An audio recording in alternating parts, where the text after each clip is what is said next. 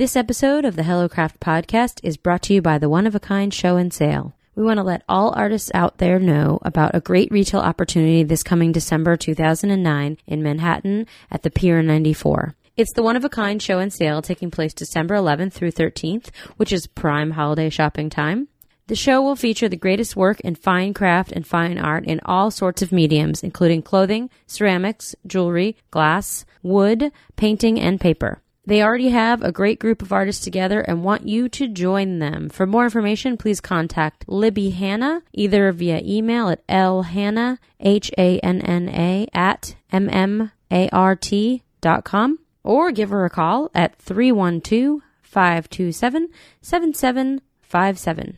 You can check this out at www.oneofakindshownyc.com.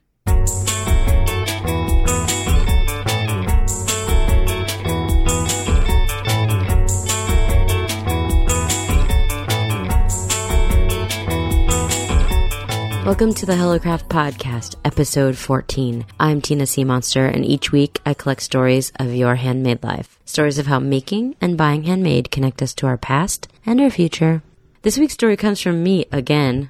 Well, you haven't heard from me in a little while, so maybe you'll dig it. okay, here I am.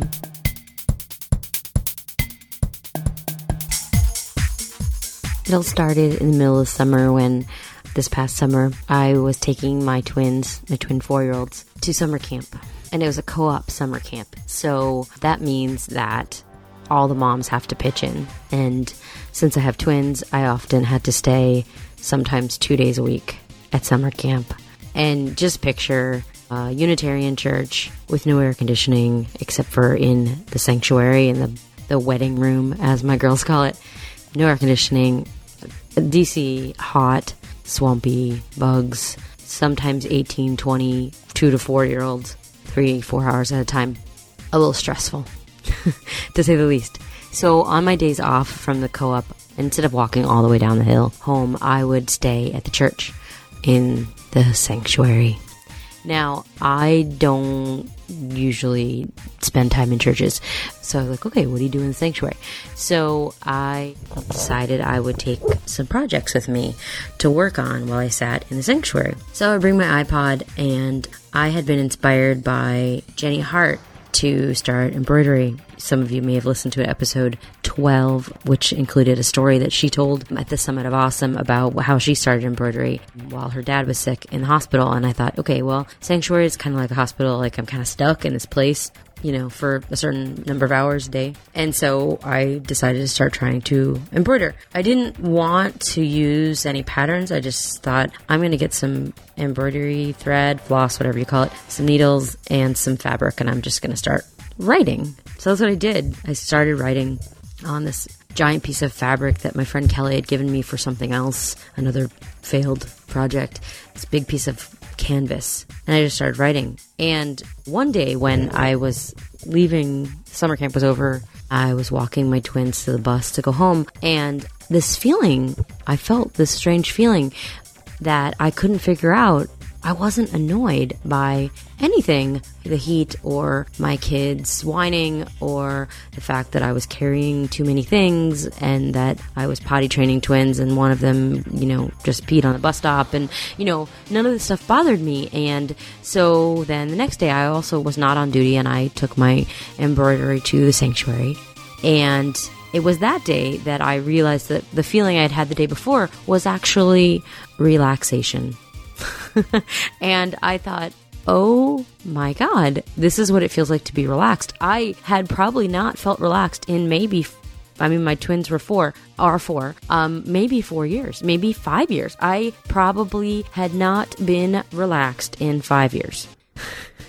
and finally, I found this thing, this incredibly simple thing that gave me this amazing sense of relaxation and accomplishment and, dare I say, purpose. And this to me is fascinating. And in the last five years, I've probably tried three or four different types of crafts. I mean, I, mostly I spent hours and hours and hours Goccoing thousands of pieces. And at first, that was very relaxing because it was, you know, it's over and over again. You're stamping and it's great.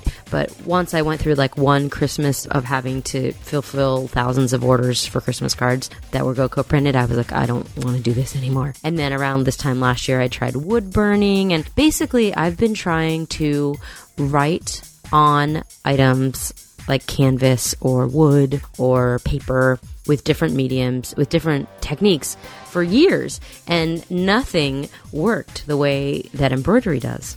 So I spent the summer writing with a needle, and what I learned was that this is my medium, and I'm so excited, and it's so fascinating and wonderful.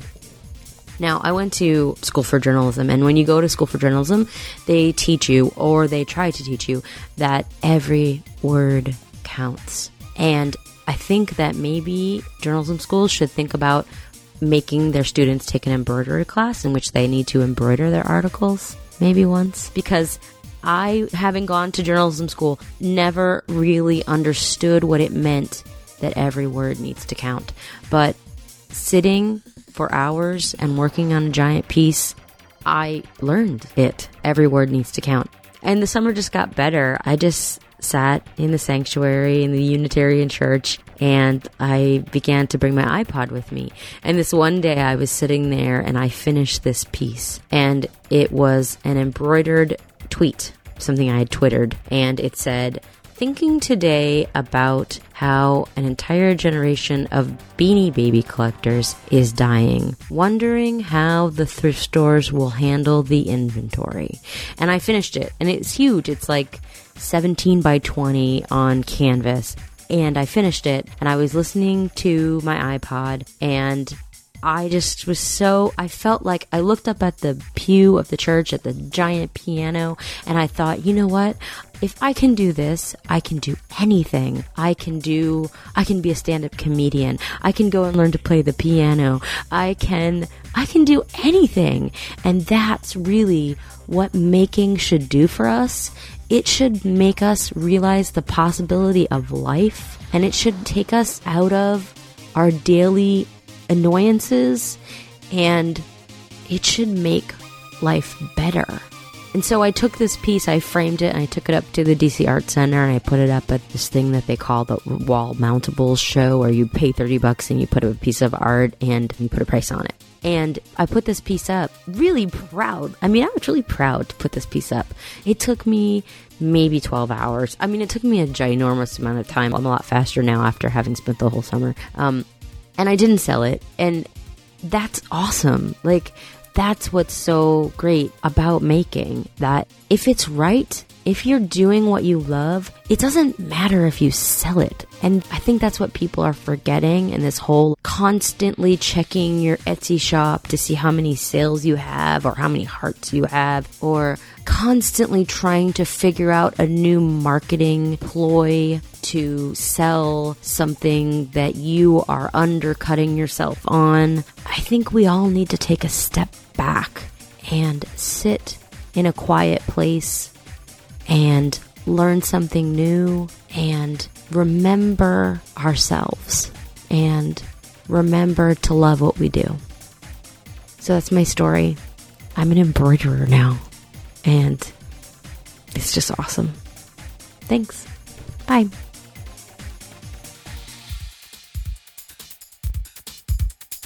Now we want to hear from you.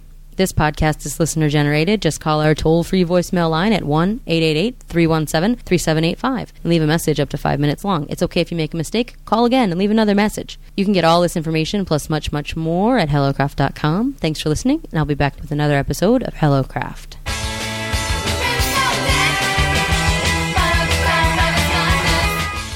HelloCraft is produced by me, Tina Seamonster, and edited by the lovely Chrissy Downing.